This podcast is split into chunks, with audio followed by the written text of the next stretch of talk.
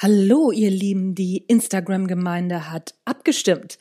Und zwar wolltet ihr heute hören den Programmleiter Sachbuch des Drömer Knauer Verlags, den Florian Fischer. Der verrät uns natürlich ganz viel übers Schreiben von Sachbüchern und wie so ein Verlag so tickt. Und wer noch nicht bei Instagram ist, Anja schreibt, mir folgen, dann seid ihr beim nächsten Mal dabei.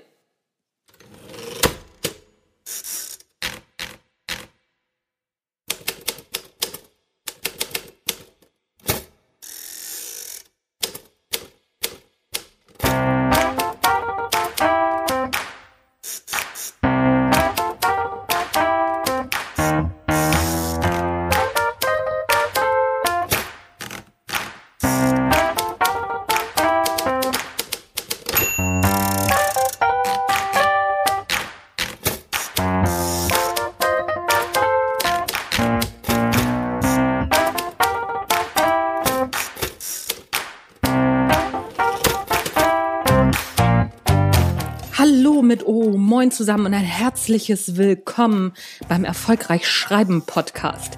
Der einzige Podcast, in dem erfolgreiche Autorinnen und Autoren und Verlagsprofis ihre Schreibgeheimnisse verraten und aus ihrem Leben plaudern.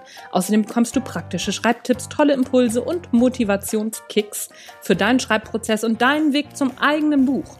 Mein Name ist Anja Niekerken und es ist mir ein Fest, dass du reinhörst.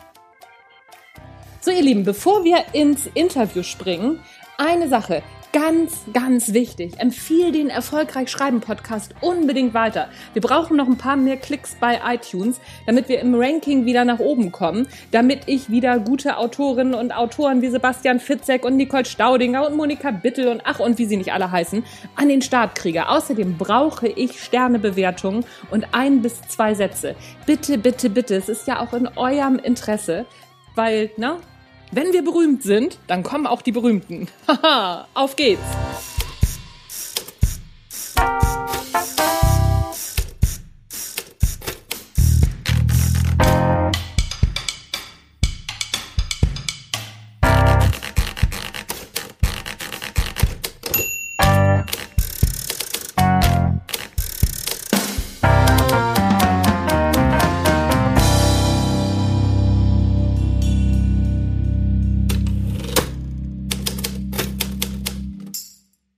Mir zu Gast ist Florian Fischer. Florian ist Programmleiter Sachbuch bei einem der größten Verlage Deutschlands, dem Drömer Knauer Verlag. Florian betreut Bestsellerautorinnen und Autoren und Newcomer. Und er weiß, was es heißt, ein Buch erfolgreich in den Handel zu bringen. Es freut mich wahnsinnig, dass er sich bereit erklärt hat, uns ein wenig hinter die Kulissen eines großen Buchverlages schauen zu lassen. Florian, vielen Dank, dass du dir die Zeit nimmst und herzlich willkommen. Dankeschön, voll nett, vielen Dank. Ich freue mich total bei dir zu sein. Bin schon fast nach dieser Anmoderation ein bisschen nervös. Es klingt total groß, viel größer, als ich selber immer so wahrnehme, was wir das da so machen. Ja, das ist, das ist total lustig. Ich weiß noch genau, wie du mich ko kontaktiert hast, erstmal per hm. E-Mail und wie wir das erste Mal miteinander telefoniert haben. Da war ich nämlich ganz schön aufgeregt. Oh Mann, ja, oje, oje. Ja, das ist, das merkt man manchmal irgendwie, wenn dann die, die Absenderadresse Drömer Knauer ist und äh, irgendjemand wie dann du damit was anfangen kann, dass man da auch erstmal so ein bisschen ähm, auf eine menschliche Ebene erstmal kommen muss, weil das erstmal so, ja, weiß ich nicht, so eine Bugwelle ist, die dann da ja. entgegenschlägt. Ne? Ja, ja, das, das, das stimmt. Das ist so wie, ach, was weiß ich, so mit, mit Prominenten zu sprechen. Ne? Dann merkt man echt so, hm. oh, oh nein, oh nein, jetzt spreche ich hier mit jemandem, ach, was weiß ich, ich habe ja Nicole Staudinger auch schon interviewt. Nächste Woche ist Sebastian oh. Fitzek dran. Zuerst denkt man so, oh Mann, oh Mann, oh Mann. Und dann merkt man, ach Mensch, die sind ja ganz nett. Das sind ja auch nur Menschen. Das finde ich sowieso verrückt, in, in was für einer äh, prominenten äh, Gesellschaft ich hier bei dir auf dem Podcast bin. Und ähm, ähm, das ist ja auch für uns Programmmacher ist das ja ganz ungewohnt, ganz anders als für unsere Autoren. Ähm, auch mal so über die Arbeit zu erzählen und irgendwie sichtbar zu werden. Wir sind ja normalerweise, sind wir ja eher im Hintergrund tätig ja. und da in der Regel auch ganz glücklich. Aber ich finde es jetzt auch ziemlich cool, dass du hier den Podcast aussetzt und auch da so mal ein bisschen die Möglichkeit gibst, dass, dass wir mal drüber sprechen, wie eigentlich die andere Seite, also quasi wir Programmmacher die ganze Sache so sehen und ja. was das für uns immer bedeutet. Ja, ist ja auch wichtig. Ne? Ich meine, dieser Podcast, der geht ja ums Schreiben an sich. Den hören ja auch viele, mhm. die selber mal ein Buch schreiben wollen. Und da ist es natürlich von Interesse, was ihr macht, was ihr braucht und äh, ja auch, wie man an euch rankommt natürlich. Ne? Klar. Ja, klar. Nee, und das ist, ich finde das auch total schön, weil ähm, es ist eben so ein Geschäft, was, was total auf persönlichen Kontakten beruht. Das ist total wichtig. Mhm. Und ähm, umso wichtiger finde ich es auch, dass da nicht so ein, dass man nicht das Gefühl hat, das ist so ein Graben, ja. Dass so diese mhm. große Institution, Verlag und Gott, ich komme da gar nie hin, ich komme da gar nicht ran oder so, sondern ähm, es ist einfach ein Geschäft zwischen Leuten und äh, die menschliche Ebene, wie jetzt auch bei uns, äh, ist einfach das A und O. Ja, ja, ja, das stimmt. Ach, ich bin auch so froh, äh, dass, dass du mich gefunden hast, tatsächlich. Äh, das, so. äh, da, da, da freue ich mich immer noch total drüber. Es ist so schön. Ich steige mal mit einer Frage ein, die Klar. wahrscheinlich die meisten interessiert, die diesen Podcast hören. Wie schafft man das, ein eigenes Buch im Drömer Knauer Verlag unterzubringen? Was muss man dafür tun? Mhm. Also was man wahrscheinlich immer wieder auch, oder viele, die, die jetzt deinen Podcast hören, was, was, was man immer wieder hört, ist diese unverlangt eingesandten Manuskripte.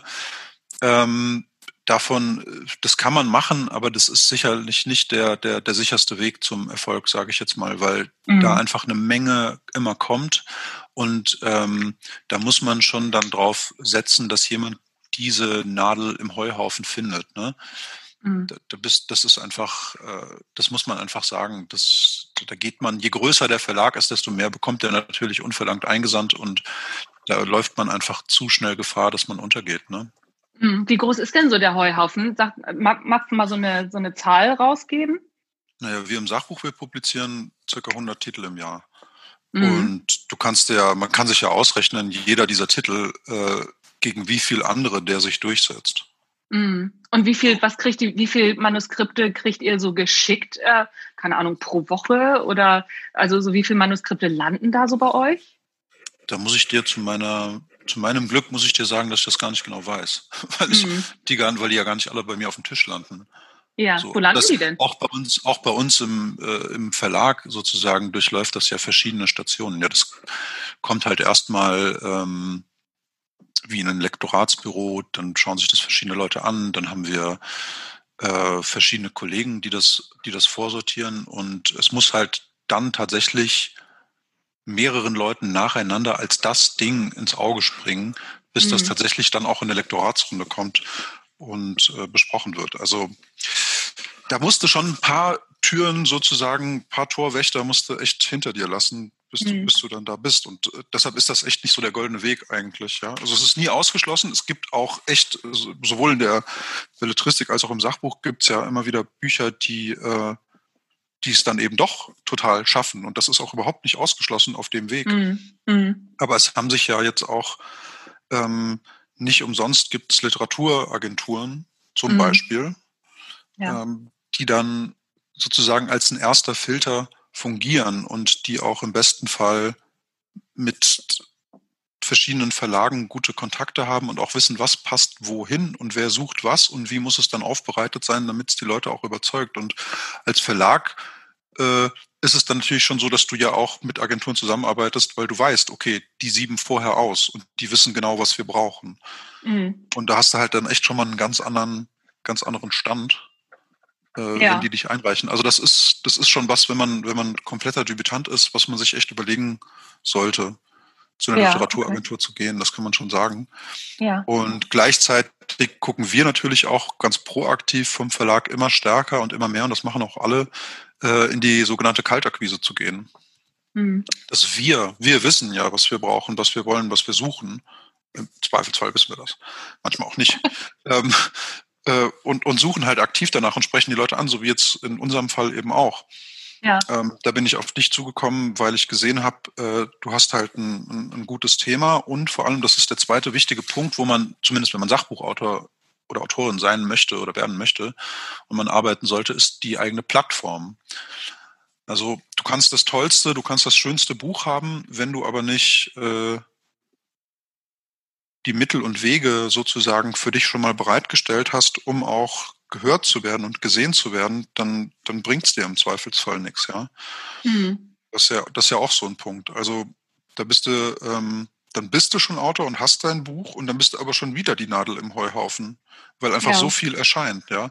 Und, und, und, und Visibility, Sichtbarkeit, das ist, das ist bei uns im, im äh, Verlagsgeschäft ist das das A und O. Und gerade als Debütant ist es halt so, du hast im Zweifelsfall noch keinen riesigen Namen und ähm, dementsprechend bleibt auch nicht jeder an dem Namen sofort hängen.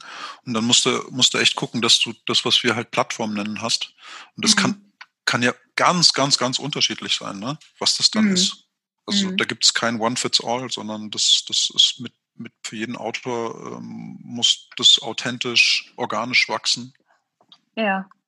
Ja, okay. Oh, ja, sorry, gut. war eine lange Antwort auf eine kurze ja, Frage. Nee, nein, nein, nein, alles gut. Also so, wir, wir haben ja auch ein bisschen Zeit, äh, von daher äh, passt ja. das schon. Ähm, was die Plattform anbelangt, also so du sagtest ja auch, also so die, die Art und Weise der, der, der Plattform, das, das ist jetzt zweitrangig. Was, was würdest du denn sagen, wäre eine gute Plattform? So als Beispiel einfach mal.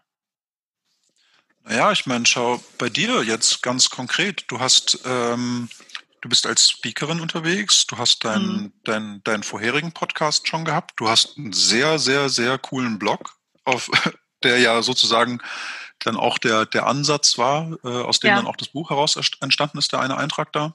Ja. Ähm, du hast einen wahnsinnig professionell aufgemachten Auftritt im Netz, ja. Das sind ja schon alles dann solche Faktoren, auf die man dann eben auch, oder wo ja auch wir dann drauf aufgesetzt haben, ja. Mhm. Ganz geschweige davon, dass du ja sowieso schon auch äh, publiziert hattest vorher und auch geschrieben hattest. Aber auch wenn das mhm. nicht der Fall gewesen wäre, ne, dann mhm. wäre das deine authentische Plattform gewesen. Mhm. mhm. Okay, verstanden.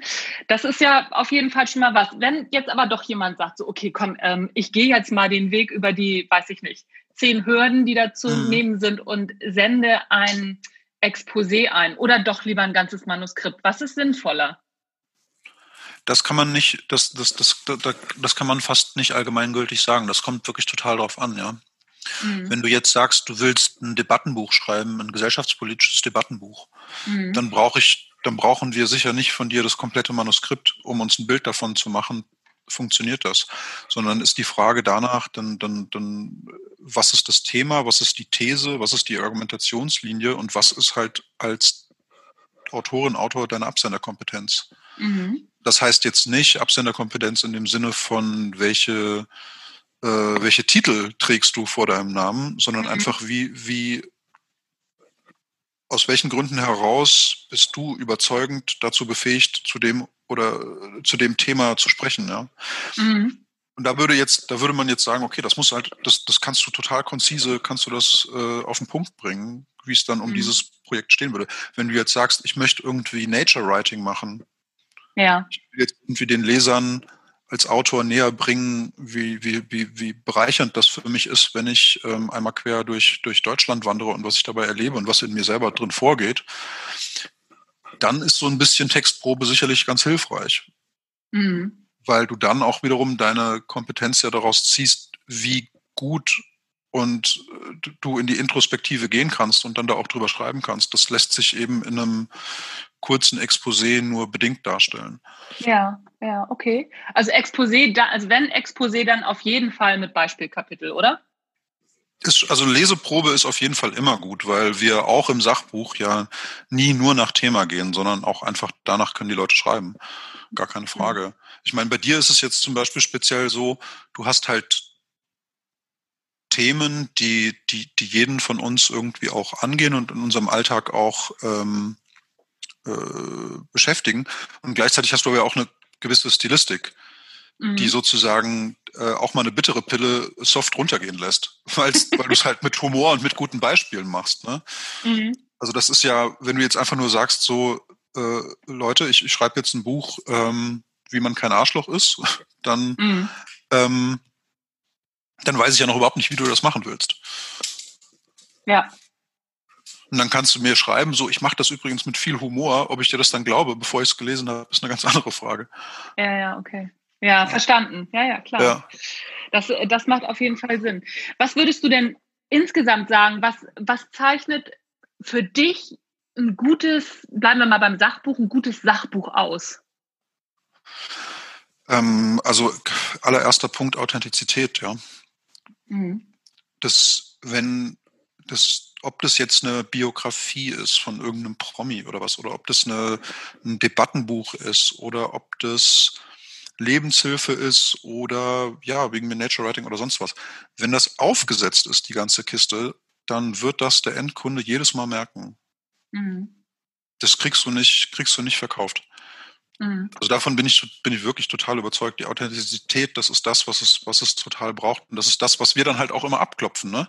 Mhm. Ähm, sagen, wer möchte mir hier was erzählen und wieso ist das denn eigentlich so? Wie kommt die oder derjenige denn da zu seinem Thema? Und oder ist das jetzt einfach nur Promi X sagt, ich hätte auch gerne ein Buch? Mhm. mhm. So. Wobei, also ich sag mal so, Promi X sagt, ich hätte auch gern mal ein Buch, gibt es ja auch ganz schön viele. Mhm.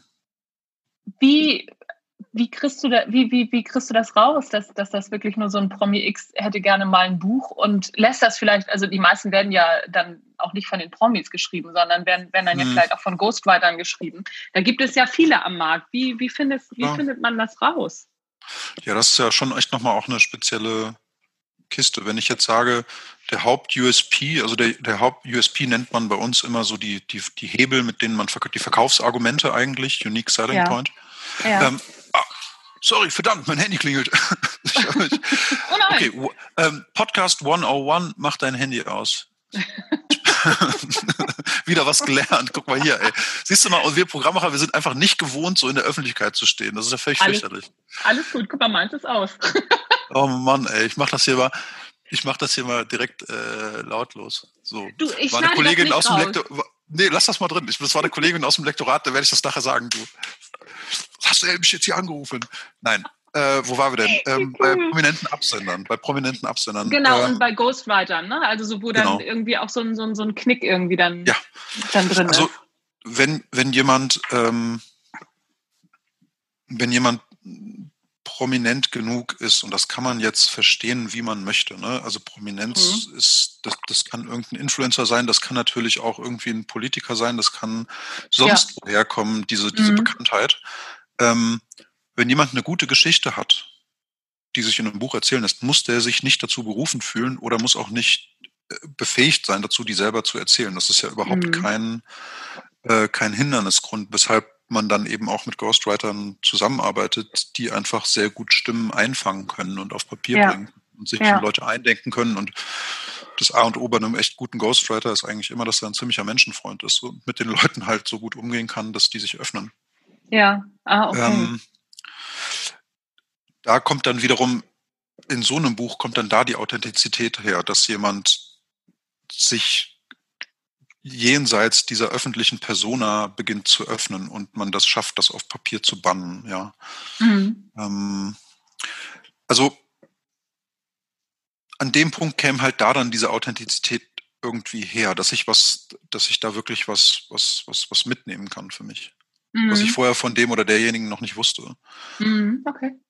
Ja. Das ist so praktisch, dass die Geschichte im Vordergrund steht. Ne? Das ähm, setzt ja auch eine super Qualität vom Ghostwriter auch voraus, dass der oder die ähm, eben wirklich diese Geschichte zum Leben erweckt, oder? Ist halt, also wenn, wenn du davon überzeugt bist, dass du gut schreiben kannst und das merkst, dann ist das ja auch eine mögliche Karriere, ne? Das muss man sich mhm. ja auch klar machen. Mhm. Man denkt immer, okay, ich, ich schreibe gerne irgendwie, ich, ich möchte Bücher schreiben und dann muss ich Autor werden. Das gibt es auch andersrum. Also das kann für manche, das ist einfach eine Typfrage, ne? Für manche ist das auch irgendwie ein bereicherndes Arbeiten. Mhm, klar. Und ähm, ist, ist, ist für uns als Verlag, ist das, ist das in einem Bereich irgendwie, ist das auch wichtig. Mhm. Aber es, es kann ja auch nicht, also es ist schon am Ende des Tages ist es so, dass es ein Nischenmarkt ist, Sachen, mhm. die gekostet werden. In der Regel ist es schon immer noch so, Leute, die einfach was zu sagen haben und die das im, in Form von Text auch sagen können. Mhm. Ja, ja, ja. Ich meine, das ist letztendlich ja wahrscheinlich auch die spannendste Kombination, oder? Ja, ja, unbedingt. Auf jeden Fall. Mhm. Was machst du eigentlich, wenn du merkst, so mitten, mitten im Prozess, oh, äh, da, da steckt jemand fest und irgendwie, äh, wir, haben, wir haben uns hier gerade festgefahren. Was, wie, wie gehst du damit um? Ja, im besten Fall erstmal ähm, wieder auf diese die, die menschliche Ebene mit Autorinnen und Autoren kommen. Also das, ähm, das ist das A und O, dass du, dass du ein gemeinsames Verständnis und ein gemeinsames Ziel davon entwickelst, was du am Ende haben möchtest. Also ein Buch ist ja auch ein Produkt und wir sind auch Produkter, wenn man das so möchte, mhm. ähm, die gemeinsam mit den Autoren da was erarbeiten, was gut funktioniert, was wofür die Leute am Ende Geld ausgeben wollen. Mhm. Mhm. Und ähm, das heißt ja aber nicht, dass man die intrinsische Motivation von Leuten, über das zu schreiben, was ihnen am Herzen liegt, nicht absolut ernst nehmen muss. Mhm. Weil wenn ich dir jetzt sage, du musst dein Buch wirklich ganz anders schreiben, Anja, ne, bist du so weit, bis du sagst, das ist nicht mehr mein Buch, dann kann ich es ja völlig vergessen, weil es ja genau, dann ist fällt's ja, das ist ja der Griff ins Klo, dass du dann, dass es dann eben nicht mehr authentisch ist. Dann ist es ja nicht mehr dein Baby, so dein Buch. Mhm. Wie soll das, wie sollst du das dann, wie sollst du das dann überzeugend äh, nach außen tragen? Mhm. Okay. Ja, also ja, da klar. sind wir, im also, besten Fall sind wir eigentlich quasi Geburtshelfer ja, ja, ja, okay, das, äh, das macht natürlich Sinn. Ich nehme nochmal so dieses Geburtshelferbild auf. Ja. Was machst du denn, also äh, wenn, wenn die Wehen einfach nicht schneller kommen wollen und äh, aber die Geburt jetzt tatsächlich irgendwie für, weiß ich nicht, den 1. Januar angesetzt ist? Was, was machst du denn dann? Also was ist denn dein, dein Wehenmittel sozusagen?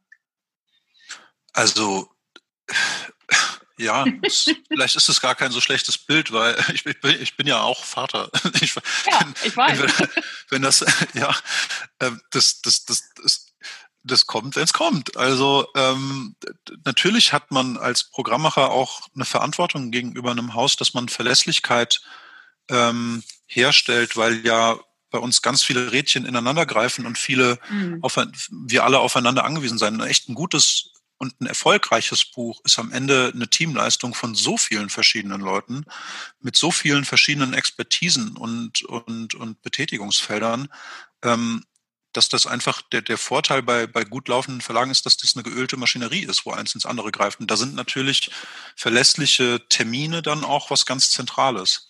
Mhm. Aber am Ende des Tages kann alles so gut ineinander greifen, wie es will. Wenn der Text dann grottig ist, dann hilft es halt auch nichts. Mhm. Also das, das ist schon auch das Selbstverständnis, glaube ich, von, von allen, die bei uns arbeiten, ist, dass wir auch äh, Qualität verlegen wollen. Ne? Und wenn ein Autor sagt, so, es, es, es tut mir leid, ne, ich, ich habe gedacht irgendwie, dass das wird laufen, es läuft und läuft und läuft einfach nicht, dann ja, dann ist man manchmal im Zweifelsfall besser beraten, was zu schieben oder um umzudenken. Ja. Aber es passiert eigentlich selten. Das muss man echt sagen, es passiert eigentlich selten. Ja. Ah, okay. Ich habe ja äh, vor kurzem mit äh, Nicole gesprochen, mit Nicole Staudinger. Und äh, die erzählte mir, dass sie erstmal immer so tolle Ideen hat und sagt, ja, komm, und das machen wir. Und dann schreibt sie los und dann kommt sie ganz woanders raus und sagt, äh, okay, sorry Leute, aber das Buch ist jetzt doch ganz anders geworden. Mhm. Wie, wie, wie, macht ihr das denn? Weil ich kenne ja euren Prozess und weiß ja, ne, so wie weit im Voraus ihr schon den Vertrieb einschwört, wie weit im Voraus ihr schon, Klar. ach, keine Ahnung, die Titel habt und, und, und. Was, was, wie macht ihr das denn?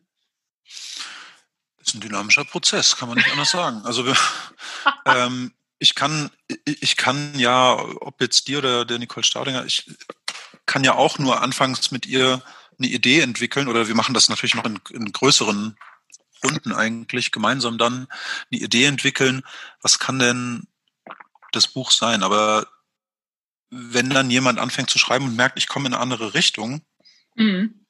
ähm, dann ist da eben der, der direkte Kontakt zwischen Autor und Lektor ist dann, ist dann schon wirklich zentral, dass man, dass man sich gemeinsam darüber abstimmt, ähm, wie weit von unserem ursprünglichen Weg bist du denn eigentlich weg und wo müssten wir denn in der Vermarktungsstrategie nochmal welche Schraube wie anders anziehen, damit das funktioniert.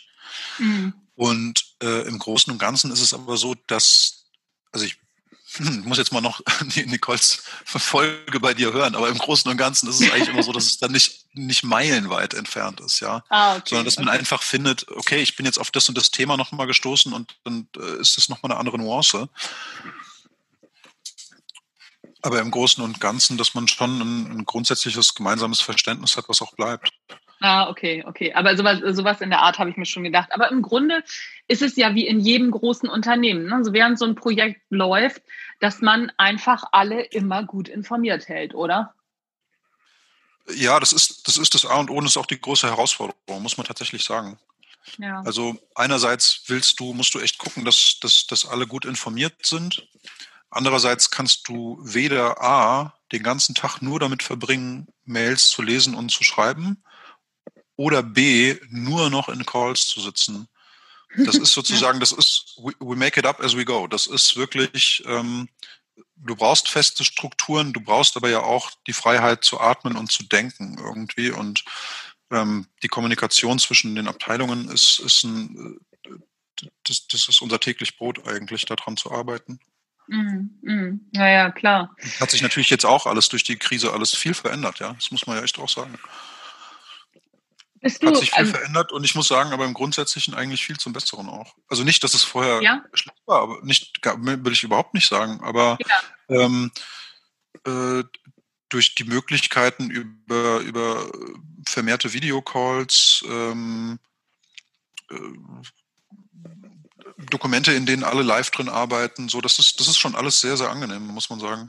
Ja, ja, es sagen tatsächlich viele, ne? So viele, die, ähm, ich merke das auch bei meinen Kunden, die gut durch die Krise bisher gekommen sind, die auch gleich durchgestartet haben mit Homeoffice und äh, ihre Leute auch gleich da drin geschult haben und, und, und, die sehen da alle sehr viele Vorteile drin. Und ihr scheint da ja auch zu, zu gehören, ne?